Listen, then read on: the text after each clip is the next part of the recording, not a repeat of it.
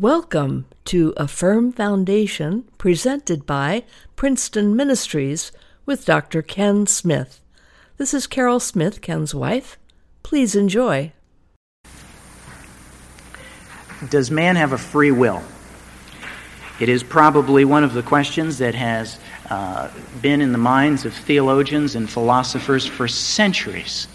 It has been the source of endless debate as to the possibility of man's free will, what the parameters of man's free will are. And let me say this if you consider the subject of free will not to be necessary to you as a Christian, if you don't consider this important and it's not necessary to you, then there's one thing I want to say to you. I will have nothing to do with you. So said Martin Luther. There was a time when the subject of free will was so much at the core of the Christian faith that someone like Luther would say, This is not incidental. This is not a side option. This is not something that you can choose to have one opinion or another. No, Martin Luther saw the subject of free will as at the very core of the gospel. And yet we seem to live in a day where, as soon as you talk about the free will, issue. I've had many people, knowing that I was going to talk on this subject, say, Well, why do you want to talk on such a controversial subject? I mean, why can't we talk about the things that, are, that we all agree on and uh, leave those other things uh, to other times and uh, probably just leave them out of your whole teaching schedule? Well, free will is incredibly important for us to understand as Christians. And the battle line was drawn long ago within the church. For there have only been two answers that have ever been given to the question of free will within the context of the church. On the one side stand the armies of Pelagius. Now, Pelagius lived at a time where the church was beginning to ask the question what about our free will? Does man choose God or does God choose man? And so Pelagius came and he said, It is the free will of man that is preeminent. That there is no one who is a Christian apart from the exercise of their free will. And entwined around Pelagius's argument was the belief that salvation comes from man and reaches out to God. And so Pelagius constructed a theology that was totally dependent upon the sovereignty of man's free will. He said that God has endowed man with a free will, which God has done. But he also said that it is man who chooses salvation. It is man who determines if he will repent from his sins. Pelagius said it was man who would choose to be holy. It was man who would choose to be pure. Now, standing in opposition to that teaching was a man by the name of Augustine. Augustine, as he began to hear the teachings of Pelagius, stood and he said, No, you have misunderstood the gospel of Christ. And Augustine said, yes, man has a free will, but apart from Christ, man always chooses to sin with his free will. Augustine went even further and he says, What man wants to do apart from Christ is to sin and that salvation comes only from the movement of God in a person's life. It is grace alone, declared the reformers. And so, Augustine and the church through the ages has taken the stand that it is God who chooses his people. It is God who places within the heart of man the desire to repent. It is God who places within the heart and the mind of man the desire to confess our sins. It is God, by his grace, who would cause us to be pure and holy. Now, the battle was very sharp, and there was great discussion. And this went on for decades as the church debated back and forth. What does the scripture say on this subject? And finally, in the fifth century, at the Council of Carthage, this was the declaration of all of those years of study. We are aided by the grace of God through Christ, not only to know, but also to do what is right.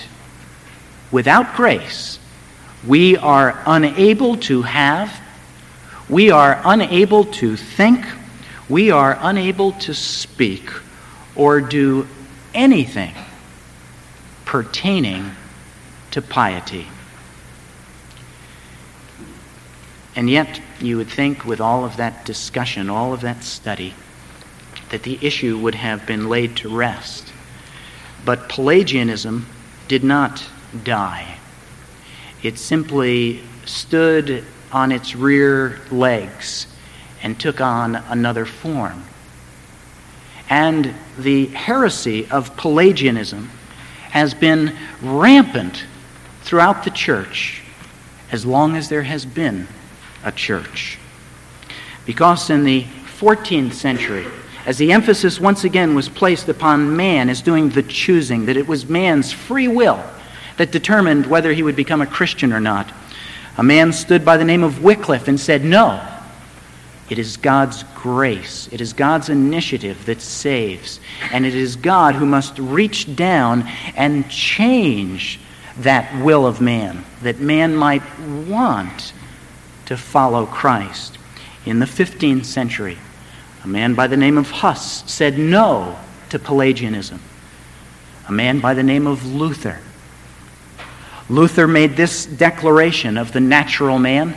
He said, If you believe that you have free will, it is a lie. John Calvin stood and said, No, it is only by grace that we are saved. It is not by the initiative of man who, in his free will, chooses, like he were joining some club, that I will join this club, the Christian club. And as long as they have a program that I like, I shall keep my membership there. But once the program changes, then I shall leave that club and I shall join another. That is not the picture that Scripture presents. And so there was an explosion within the church called the Reformation. And the focus of that debate was over the question of free will. Who chooses? What is the place of man's sovereign free will in becoming a Christian, in living the Christian life? The father of the Renaissance was a man by the name of Erasmus, that new age that had come upon man. Erasmus wrote a book entitled The Freedom of the Will, where he declared that we are free to choose exactly what we would want. Luther read that book, and he was so enraged at the thrust of those teachings of Erasmus that he wrote a book which to this day is considered one of the greatest writings of the Christian faith. It is called The Bondage, the Servos, the Servitude, the Servant, the Bondage of the Will. And so again, the church debated between the writings of Erasmus and the writings of Luther. Well, let us look at a definition of free will. What, is, what does it mean to have free will? Well, free will is the ability to choose to do whatever we want. The ability to choose whatever we want. And Pelagius said that what natural man, apart from Christ, wants to do, he wants to please God. So declared Pelagius. Augustine, on the other hand, said, The natural man, without the aid of Jesus Christ, is spiritually dead and he cannot do anything on his own by the exercising of his free will, for even his free will is dead. And so the question is not does man have a free will? For the definition of free will is the ability to choose what we want.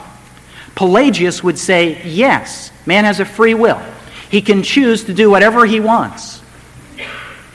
Martin Luther said, Man has a free will to do whatever he wants. But the problem is, what does man want to do? You and I know what we ought to do. But how many of us are able to do it? like the person who knows if they are overweight that they need to exercise and to slow down the consumption of food. They know that. They know what they ought to do. But then they say, I can't do it. Or perhaps, I won't do it. And so they continue to expand ever larger before our eyes. And you ask, do they have freedom of choice? Yes, they have freedom of choice to do exactly what they want to do. The question is, what do you want to do? Now, the natural man, according to Scripture, wants to do many things. And in order for us to understand free will, it is important for us to see that man has gone through states, that we have passed through different doors in our existence upon this earth, and that the first state that we have found ourselves is what is referred to as the state of innocence. Now, the state of innocence was the time long before you and I have ever lived. You and I were never born innocent even though we may have looked so innocent in the crib. But the scriptures teach there was only one couple who ever lived in the state of innocence, and that was Adam and Eve. And for a period of time, both Adam and Eve exercised their free will, and they did exactly what brought glory to God. They did what they wanted to do. And what did they want to do? They wanted to bring glory and honor to their Creator. They knew that God had declared that they should not eat of the fruit of that tree. And so, for a period of time, they did not eat of that fruit. And in that state of innocence, they exercised their free will and totally obeyed God. But then something occurred. They disobeyed. Something that had never occurred in the history of mankind. And so Adam and Eve ate of the fruit of that tree. And their disobedience, God, as a result, drove them out of that state of innocence, and He drove them to a new state. And as they looked behind, never again would they be able to enter the gates of that garden. For they had been taken out of that place where the lion lay with the lamb, where they spoke to the living God face to face. And they were driven out of that state of innocence into what is referred to as a state of sin. The state of sin. You and I are the descendants of Adam and Eve. And spiritually, when we were born, we were not born innocent, but we were born with that corrupted nature, the result of their disobedience. And in this state of sin, there is not one main highway that runs through that state, but rather it is as though there is a labyrinth of paths. And in this state of sin, the entire state is covered with mud. And each man walks in his own way. Each man does according to the desires of his heart. Everyone does what seems right in their own eyes. And so, in the state of sin, men and women, boys and girls wander aimlessly. There are some who are aware of the mud and so they tiptoe, ever so concerned that the mud not get on their hand or on their clothing. But one look at the sole of their feet will tell you that they are in that state of sin. There are others who do not mind having their clothes soiled with this mud. There are others whose hands are grimy and their nails are filled with the mud. And yet there are still some who enjoy wrestling and living in the mud. And in that state of sin, the scripture declares there is none righteous, no, not one. There is none who understands, there is none who seeks after God. And in that state, according to Ephesians chapter 2, verse 5, we were dead in our trespasses and sins. And so you and I have been born into this state of sin. And who is the prince? Who is the king? Who presides over this committee? It is none other than he who has been called Beelzebub, Apollyon, Lucifer, Satan. In times past, according to Ephesians 2 2, you walked according to the course of this world, according to the prince of the power of the air, among whom we all had our conversations in times past, in the lusts of our flesh, fulfilling the desires of the flesh and of the mind. And we were by nature children of wrath. And so we are born into this world as natural men and women, covered to one degree or another with this mud. Does man have free will in that state of sin? Martin Luther would say absolutely, man has free will to do what he wants to do. But what is it that we want to do in the state of sin? What we want to do is to follow our Father, the Prince of the power of darkness. Before we became Christians, each of us, to one degree or another, whether with tiptoes and trying to keep ourselves clean or groveling in that mud, we all know that we followed not the living God, but we followed another. And he was our Father. I think the great danger for those who would come to church is that we come and we scrub ourselves up and we have our clothes dry cleaned, and we shampoo our hair, and we come and we sit. And if ever there was a group of people who looked as though they were not in a state of sin, it is those who come to the church on Sundays. For we look so good, and we sound so right. But the scriptures declare without Christ, we are serving Satan.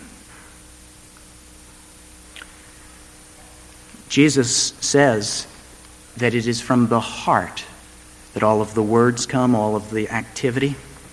And in Mark chapter 7, Jesus tells us what's in the heart of every man and woman who is born in this state of sin.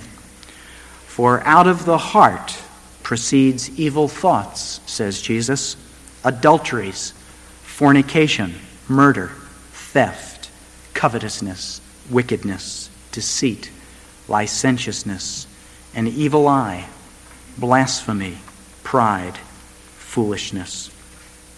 Isaiah in the 66th chapter, the fourth verse, knew of the state of sin of man when he said, I called, but no one answered.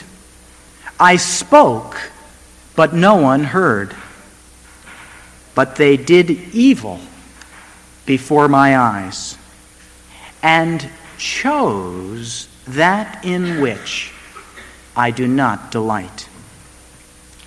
And so it is as though when we were born into this world, unseen by natural eyes, Satan had bound our arms and we were not free.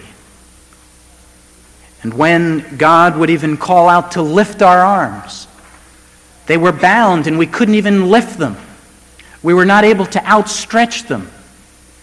And the picture that Scripture paints is a picture of a man whose arms have been bound in sin. But not only bound, but that we are blind to our sin but not only that, that we are deaf to our sin. And not only that, we are dead in our sins. And if any would come to life, the only way the scriptures declare that it occurs is for Jesus Christ, as he did with Lazarus, to declare, after four days in the grave, come forth. And Lazarus, who was physically dead, came forth. The scriptures say that you and I have been born in the state of sin. And that even if we should want to come to life in Christ, we have a heart that is made of stone. And even if we should want to see Christ, our eyes are blind. And even if we should want in that state of sin to hear Christ, we are deaf. And apart from God's reaching down in grace and touching our heart and our eyes and our ears, we will exercise our free will and we will do exactly what we want to do in the state of sin. And what is it that we want to do, we want to sin. And so there was a time before you came to Christ that you wanted to sin. And that is the reason that the scriptures declare that there is a third state, and that is the state of grace, where God would reach down and touch us and give us spiritual life. We read in John 8:36, "If the Son therefore shall make you free, you shall be free indeed." Romans 6:18, that we have been made free from sin. You, because the servants of righteousness, being made free from sin, and therefore you have become servants of God. Now, in this state of grace, we should not be confused to think that we're made perfect. For Paul makes it very clear in Romans chapter 7, verse 21, that he then found a new law at work that when I want to do good, evil is present with me. And so, if you ask a person in the state of sin, What do you want to do? They will say, I want to sin. That's what I want to do, and that's how I will exercise my free will. But you ask a person in the state of grace, What do you want to do? And for the first time, that person is able to declare, What I want to do is to please God. Does man have a free will? Yes. But does man, in the state of sin, want to please God? No. And what of the man who is in the state of grace? Yes. It is as though God has reached in and changed your wanter. Do you remember before you became a Christian what you wanted to do? used to enjoy all of those activities. And you wanted to do those things. And if someone came to you at that point and said, I have a great way for you to spend Sunday morning. Why don't you come with me and we will go and sing some hymns at a church? And we will pray and we'll study the Bible. Don't you want to do that? And you looked at that person in the state of sin and you said, why in the world would anybody want to do that? And now you're a Christian. What do you want to do? For there is also good news, and that is that there is a, another state that none of us have yet to pass through. It is called the state of glorification. We read about it in 1 John chapter 3 verse 2. Beloved, now we are the sons of God, and it does not yet appear what we shall be, but we know that when he shall appear, we shall be like him. And when we would be with Christ in heaven, we will again have free will, but it will be a free will that is not limited by the restraints of our body for we will be given a new body in which to worship Him. We will be given that Spirit. And in heaven, both spirit and body shall worship the Lord freely. I think the subject of free will strikes at the very heart of the question of how great is God? Is God mighty enough to give you a new heart? Is God mighty enough to give you faith? Is God mighty enough to take you out of darkness and to bring you into light? For the scriptures teach that He is mighty enough. He takes people like me and you who are unholy, and He makes us holy. He takes people like me, like you, who were like dry, bleached bones, incapable of coming to life. And into that valley of bones walks the Son of God, whose hands had been pierced, whose side had been pierced, whose brow was bruised. And he walks among that field of dead bones. And he touches one.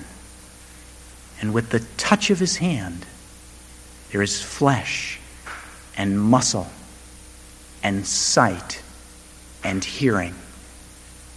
And one stands. And he touches another. And he gives them life. Can you imagine that pile of bones saying, It is me who chose you? It is me who declared that I should come to life. It is me who declared that I will have a new heart, a new mind. It is God who gives us new life. It is God through Jesus Christ who truly gives us a free will to know what we ought to do. And then he helps us to do it. May his name be ever praised. Amen. Our God and our Father, we come before you as people who have lived in darkness. And yet, in all of that time, we thought we were exercising this mighty free will. And yet, Father, we realize that the things that we wanted to do were not in accordance with what we ought to do. So, Father, we thank you that you have chosen to reach down and by grace to give us life, to truly give us a free will, not only to know what we want to do, but you've given us the ability to do it. We ask that in this moment, Father, if we have not transferred that faith to you, that even now, we would come before you and ask, Give me eternal life. Please give to me the ability to say yes to Christ. And Father, we would give you thanks in Jesus' name. Amen. Thank you for listening to A Firm Foundation presented by Princeton Ministries. This programming is supported by you, the listener. You may go to our website, princetonministries.org, or send your donation to Princeton Ministries, Post Office Box 2171, Princeton, New Jersey 08543. That's Princeton Ministries, Post Office Box 2171, Princeton, New Jersey 08543. The Lord bless you, and Dr. Smith looks forward to hearing from you. We would like to thank Roan's Web Development Company for making this webcast possible. You can find their link at the bottom of our website, princetonministries.org.